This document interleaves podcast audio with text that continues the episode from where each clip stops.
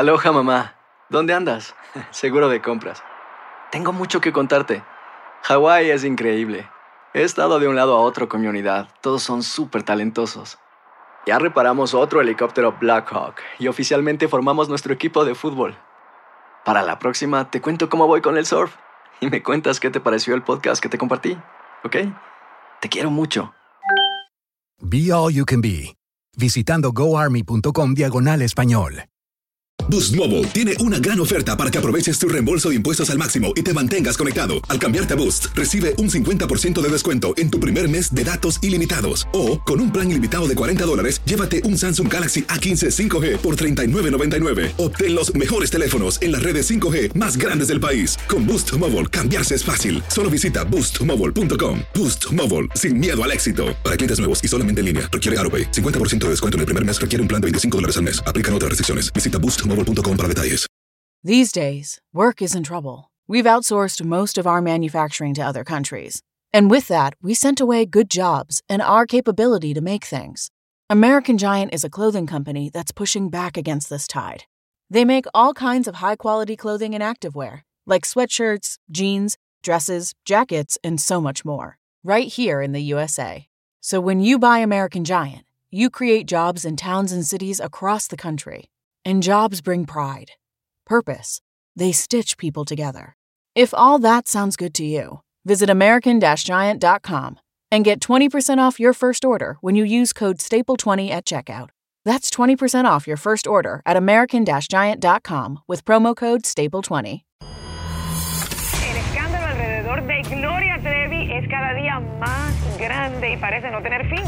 Soy María Raquel Portillo. Fui ese rostro pálido y sin voz que el mundo vio en las escenas del mayor escándalo del entretenimiento de las últimas décadas. No vengo a contar mi versión, vengo a contar mi historia. Ya es hora de abrir la boca. En boca cerrada. Escúchalo en tu plataforma de podcast favorita. Univisión Reporta es un podcast de euforia.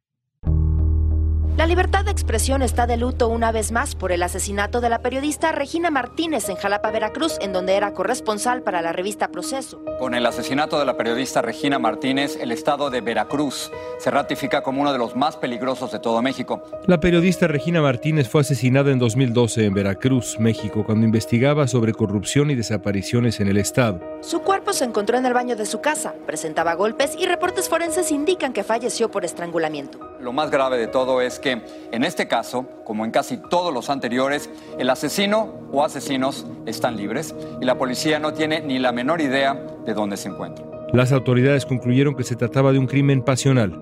Diez años después, una investigación ofrece nuevos detalles sobre el asesinato.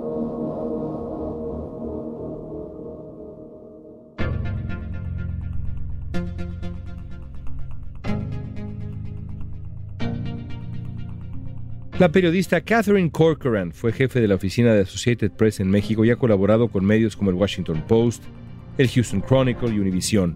Corcoran decidió hacer su propia investigación sobre la muerte de Regina Martínez y recientemente la publicó en un libro llamado En la boca del lobo, una conversación sobre el costo de silenciar a la prensa. Hoy nos va a ayudar a entender lo que pasó.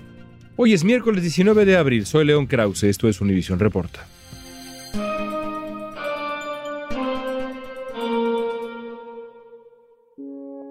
Regina Martínez era una respetada reportera del Estado mexicano de Veracruz. Desde la revista Proceso denunciaba la corrupción y los abusos del poder en México.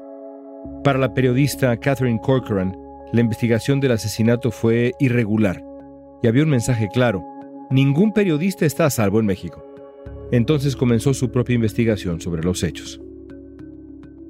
Déjame comenzar con una pregunta básica para ubicarte. ¿Qué hacías en México en 2012? En 2012 yo era directora de noticias para la agencia Associated Press para México y Centroamérica y yo manejaba todo el reporte de esta región. ¿Cómo describirías a México en ese momento? ¿Estaba comenzando o por comenzar el gobierno de Enrique Peña Nieto? ¿Había terminado el sexenio de Felipe Calderón que había sido marcado por la guerra contra el narco? ¿Cuál era el ambiente en México en aquel 2012? Pues México estuvo en medio de esta guerra en contra de, narcotráfico y había un poco, no sé, un poco de cinecismo con aseptismo con el regreso del PRI, que iba a regresar lo de anterior, el partido autoritario, pero había, yo creo que la sensibilidad de México en aquel entonces fue como muy decepcionada con esta guerra, con la violencia que ya afectaba a la gente y fue un brote fuera de los narcos y que el gobierno insistía que los muertos tenían que estar involucrados, pero había mucha gente inocente como víctimas. Entonces fue una época de, yo creo que de mucha decepción. Tú conociste personalmente a Regina Martínez, la periodista asesinada en Veracruz en abril de ese 2012 y de quien eh, ahora has escrito una investigación histórica, un libro extraordinario. ¿La conociste personalmente? No, la hablé por teléfono dos veces. ¿Te acuerdas de este incidente en Boca del Río de Veracruz, cuando los narcos tiraron cuerpos en medio del día en una carretera en plena luz? Y había algo como inédito, muy espantoso, inexplicable. Y estuvimos en México, en la ciudad, y nuestro colaborador tenía mucho miedo. Él no quería cubrir esta historia porque los periodistas en este tiempo en Veracruz ya empezaron los asesinatos, había mucha violencia en contra de los periodistas y, y nuestro corresponsal no quería cubrir esta nota. Entonces yo estaba buscando a alguien que podría y Regina Martínez era colaboradora de la AP en un tiempo anterior y su nombre seguía en la lista de como stringers que llamamos. Entonces, un editor que yo respeto mucho en AP me recomendó llamar a Regina. Me dijo que está muy buena periodista. Entonces la llamé y le pedí ayuda con esta nota y me dijo, ah, no sé, estoy muy ocupada para proceso. Ella trabajaba para proceso en este tiempo y me dijo, llámame un par de horas y te dijo. Entonces llamé otra vez, me dijo, no, no es posible. Y eso fue como en total la llamada y no pensé nada después porque como directora de noticias siempre estaba buscando gente para para cubrir notas en la provincia. Entonces no pensé nada de esta llamada hasta que leí que había asesinato. Que la habían matado. Sí. Cuando Regina Martínez fue asesinada, Javier Duarte tenía dos años como gobernador de Veracruz. Regina fue la quinta periodista asesinada en el estado durante su mandato.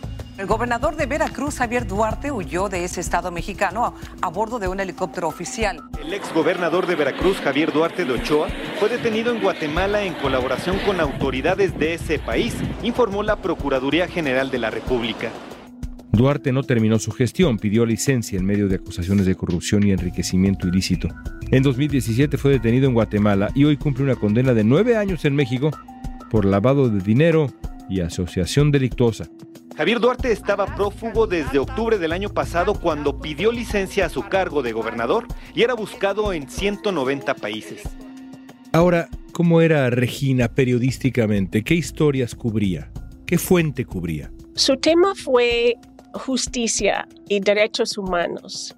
Como en finales de los 80 empezó su carrera como periodista profesional y desde el principio le interesaban temas de la gente marginalizada, la gente que no tenía voz, no tenía poder, como campesinos, como los indígenas, como trabajadores. Y ella siempre daba voz a estos grupos y los abusos que vivían bajo del PRI, bajo del gobierno y la injusticia y la llevó al tema de corrupción pública, porque en muchas de sus historias ella descubrió algo mal del gobierno, mal práctica de robar de fondos que estaban para los pobres o damnificados de una tormenta, pero el PRI los guardaba para las elecciones o para como chayote. Y ella escribía cosas así. Entonces, después de un tiempo le interesaba mucho investigar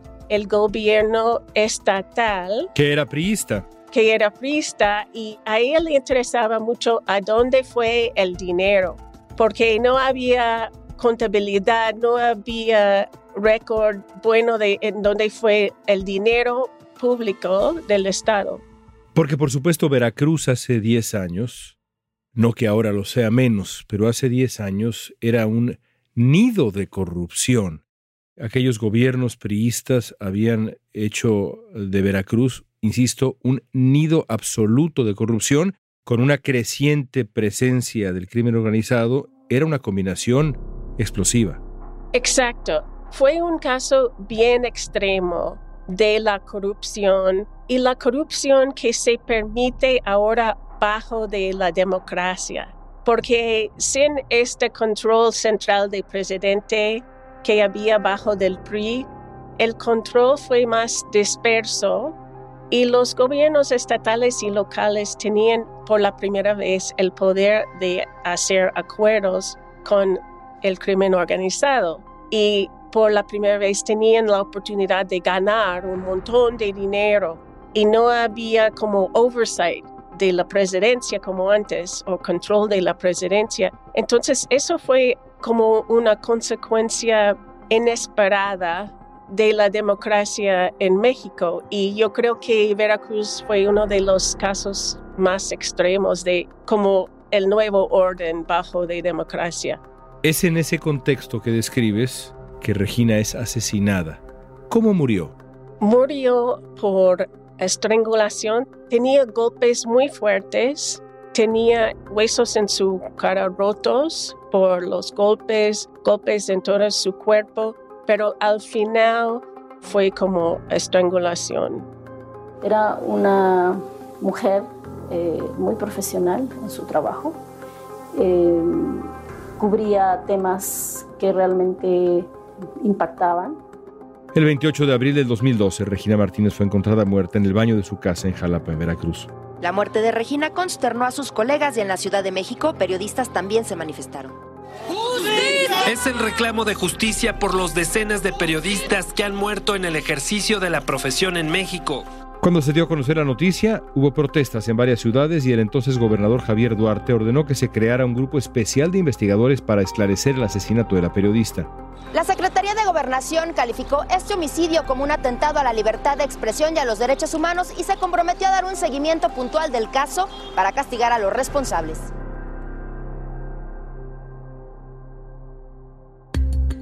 ¿Por qué fue asesinada Regina Martínez? Lo vamos a analizar al volver.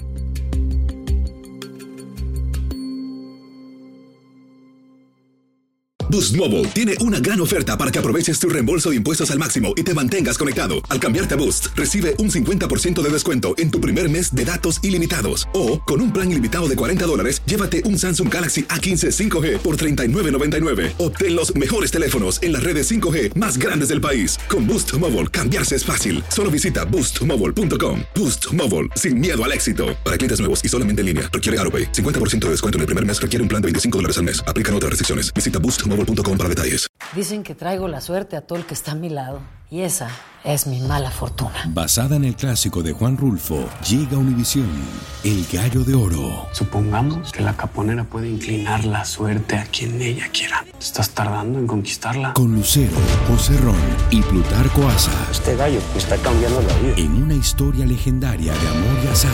No trates de cambiarme, no lo vas a lograr. El Gallo de Oro, gran estreno miércoles 8 de mayo a las 9 por Univisión. Estamos platicando con la periodista Catherine Corcoran sobre el asesinato de Regina Martínez. ¿Por qué murió? Tú has dicho que su tipo de periodismo, el periodismo de investigación, con el enfoque que ella tenía, quizá la puso en la mira de alguien o un grupo o varios grupos. ¿Por qué crees que murió? ¿Por qué la asesinaron?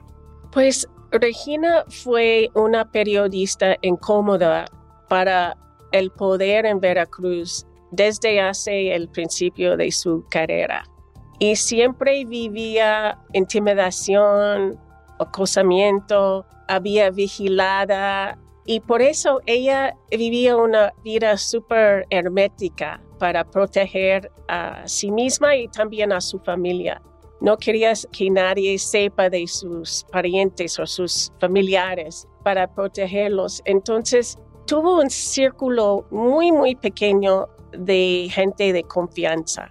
Y ella vivía así porque siempre recibía como intimidación bloqueos de información, bloqueos de acceso a eventos, porque siempre estaba contando las historias que bajo el PRI tradicionalmente el PRI podría cubrir cosas como abusos de los militares en las sierras, en las comunidades muy pequeñas, robo de tierra de campesinos, cosas así. Y por eso siempre estaban intimidándola. Pero había un cambio, como tú dices, en Veracruz, cuando el gobierno y el narco, el crimen organizado, se volvieron el mismo sistema. Y con este cambio, escribir temas que siempre había escrito se volvió muy, muy peligroso, porque el tema que el gobierno no quería que nadie cubra fue este nexus, este cruce entre la política y el crimen organizado. Y hasta ahora, si toca este tema, es lo más peligroso para un periodista. Y en esta historia, pues no sabemos exactamente quién fue detrás de este crimen, pero por el cubrimiento, por la desinformación y todo lo que el gobierno estatal hizo para cubrir este caso, fue alguien con mucho poder. Y yo creo que ella manejaba una información muy, muy sensible y que esta información iba a revelar un nexus, un cruce entre la política y el narco, un vínculo. A un año del asesinato de la periodista Regina Martínez, México sigue siendo el país más peligroso para ejercer la profesión, según estudios de Naciones Unidas. Es muy preocupante que esto esté pasando en el país, porque son formas de censura eh, directísima, o sea, para, para hostigar a la gente, para espantarla, para que no haga su trabajo. Ahora, no sabemos a ciencia cierta quién la mató.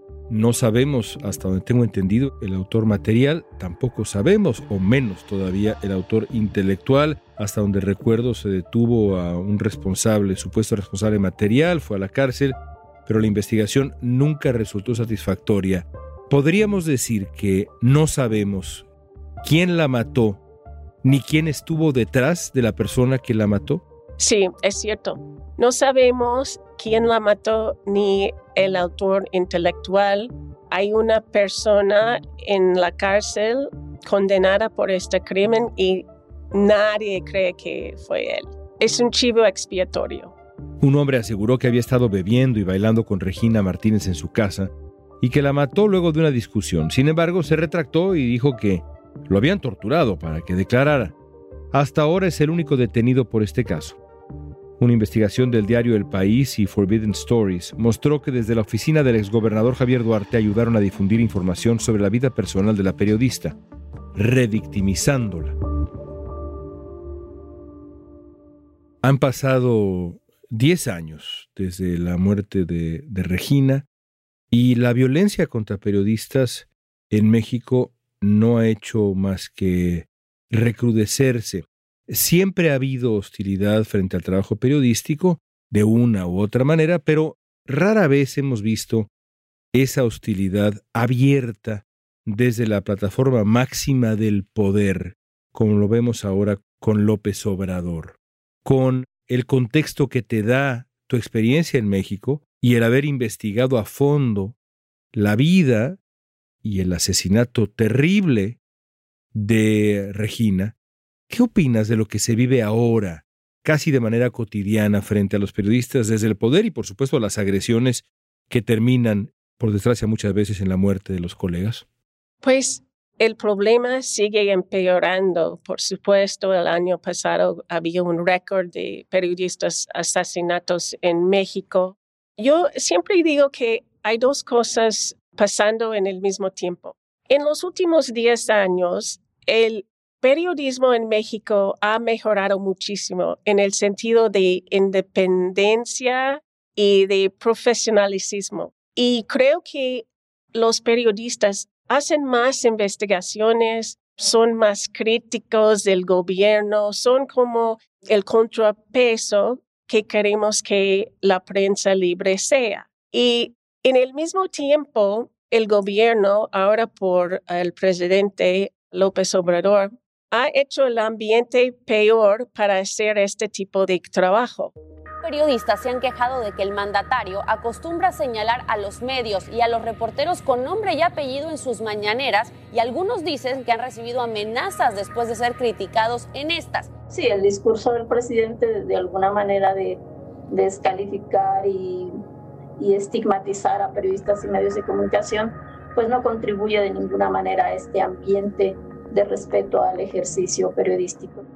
¿Te parece, digamos, peligroso lo que hace el presidente López Obrador al atacar cotidianamente a periodistas desde la conferencia de prensa de la mañana. Hace poco hubo un atentado brutal contra Ciro Gómez Leiva, un periodista de perfil nacional, pero ese tipo de ataques se repiten con eh, enorme frecuencia a escala local, a escala estatal. ¿Te parece peligroso lo que hace López Obrador? Claro que sí, porque además de los ataques físicos, hay este, la idea que la prensa no es independiente, la prensa es la oposición, la prensa es el enemigo. Y en una democracia siempre se necesita la prensa libre como contrapeso del gobierno, de los poderes, como hablar la verdad al poder. Y él está siempre destruyendo esta idea que es muy importante para la democracia, que no se puede confiar en la prensa, que es, un problema para la información, para una sociedad democrática, que el presidente quiere que no crea nadie aparte de mí. Yo tengo la verdad, yo tengo lo que ustedes necesitan saber y la prensa, si están contra de mí, están mintiendo. Parecido a Donald Trump. Muy parecido a Donald Trump. Es una estrategia muy populista, pero está muy mal para crecer la democracia, porque en una democracia siempre necesita voces independientes y contrapeso. El derramamiento de sangre de periodistas en México no cesa. Esta vez el periodista Pedro Pablo Cúmul fue muerto a balazos en Xalapa, la capital de Veracruz. Y es que México es el país más peligroso para ejercer el periodismo en América Latina y el segundo a nivel mundial. 2022 fue el año en el que se registraron más muertes de periodistas en México en las últimas tres décadas. Con 15 asesinatos registrados, la cifra solo fue superada por Ucrania, país que enfrenta una guerra. De acuerdo con la Comisión de Protección a Periodistas, desde el homicidio de Regina Martínez en 2012, casi 90 periodistas han sido asesinados en México. Más del 95% de los casos permanece impune. Lo cierto es que las fiscalías de investigación tienen también que fortalecer sus métodos de investigación y dar con los autores materiales intelectuales de estos asesinatos en México. Has dicho, volviendo al caso de Regina, has dicho que te frustra no haber podido encontrar de manera definitiva la identidad del asesino. Lo entiendo perfectamente, sobre todo porque le dedicaste años a esta investigación exhaustiva, profunda y hasta conmovedora, diría yo. ¿Por qué es tan difícil dar con los responsables de un acto así en México? ¿Qué tanto tiene que ver la impunidad? ¿Por qué es tan difícil? Sí, primero por la impunidad. Y segundo, por la intimidación de los poderosos, porque lo que pasa en este caso es que obviamente había un montaje de lo que pasó a Regina y que este crimen no tenía nada que ver con su trabajo. Pero lo extraño es que nadie hasta ahora, casi cumplimos 11 años este mes en el 28 de abril, después de 11 años, ¿por qué gente sigue con tanto temor de hablar de este caso? ¿Y por qué no había ninguna investigación de verdad? Es porque, de mi punto de vista, porque hay gente muy poderosa detrás y también esta gente sigue en poder y la ciudadana lo sabe y tiene mucho miedo de hablar de la verdad. Entonces es como un sistema de controlar, de aterrorizar a la gente y con la impunidad es que, ¿qué se puede hacer? Porque no hay consecuencias para esta gente y sigue en control. Por último, quiero preguntarte lo siguiente. El título de tu libro me hizo pensar en la identidad del lobo en México. Se llama tu libro En la boca del lobo. Te pregunto para finalizar, en México, hoy, pensando específicamente en el periodismo y las amenazas que enfrenta, aunque podríamos hablar del país en general, pero hablemos de la amenaza que enfrentan los periodistas. ¿Quién es el lobo en México hoy?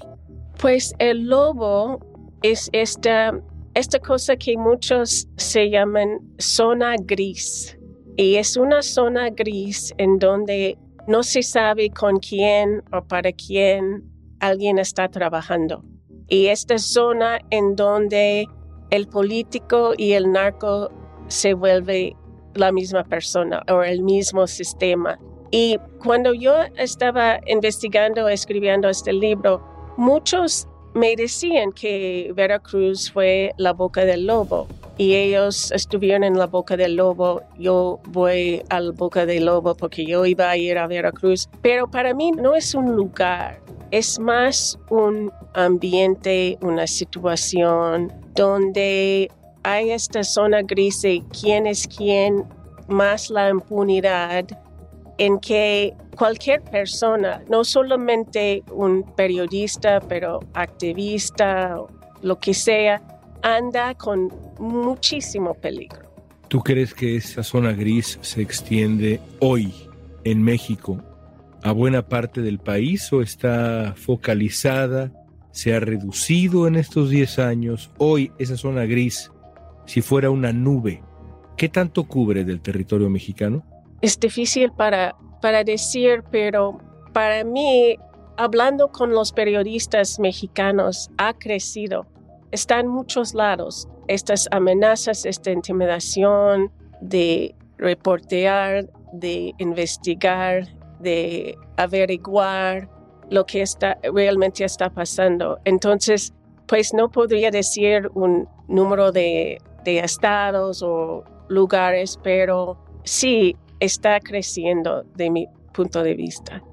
Cada vez más grande la boca del lobo. Catherine, gracias por tu tiempo y gracias por estar con nosotros. Gracias por la invitación. Con mucho gusto.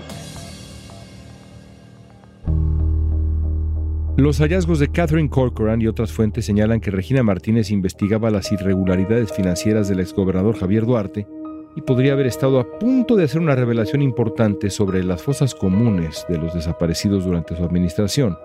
En noviembre, Duarte fue imputado por la Fiscalía de Veracruz por el probable delito de desaparición forzada de personas. Aunque Duarte está en prisión, un juez ordenó la prisión preventiva como medida cautelar y está en curso una investigación para determinar su responsabilidad en ese delito.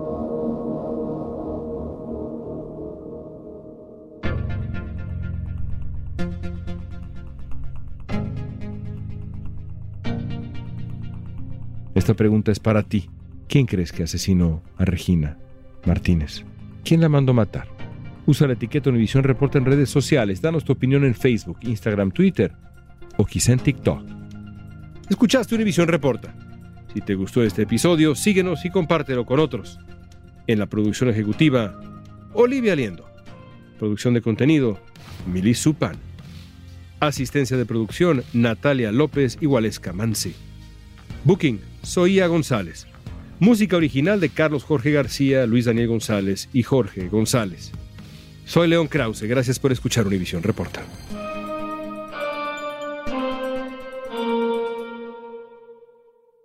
Soy María Raquel Portillo. Probablemente me conozcan con el nombre que me impuso mi abusador, Mari Boquitas. Cuando apenas tenía 15 años, me casé con Sergio Andrade el exitoso productor que lanzó la carrera de Gloria Trevi y que resultó ser un abusador sin escrúpulos. Voy a contar esa historia por primera vez sin interrupciones. No vengo a contar mi versión, vengo a contar mi historia. En boca cerrada. Escúchalo en tu plataforma de podcast favorita. Boost Mobile tiene una gran oferta para que aproveches tu reembolso de impuestos al máximo y te mantengas conectado. Al cambiarte a Boost, recibe un 50% de descuento en tu primer mes de datos ilimitados. O, con un plan ilimitado de 40 dólares, llévate un Samsung Galaxy A15 5G por $39.99. Obtén los mejores teléfonos en las redes 5G más grandes del país. Con Boost Mobile, cambiarse es fácil. Solo visita boostmobile.com. Boost Mobile, sin miedo al éxito. Para clientes nuevos y solamente en línea, requiere AroPay. 50% de descuento en el primer mes requiere un plan de 25 dólares al mes. Aplican otras restricciones. Visita boostmobile.com para detalles. Dicen que traigo la suerte a todo el que está a mi lado.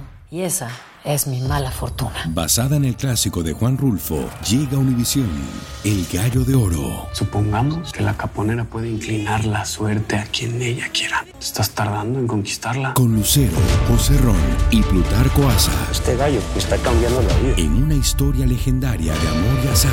No trates de cambiarme, no lo vas a lograr. El Gallo de Oro, gran estreno miércoles 8 de mayo a las 9 por Univisión.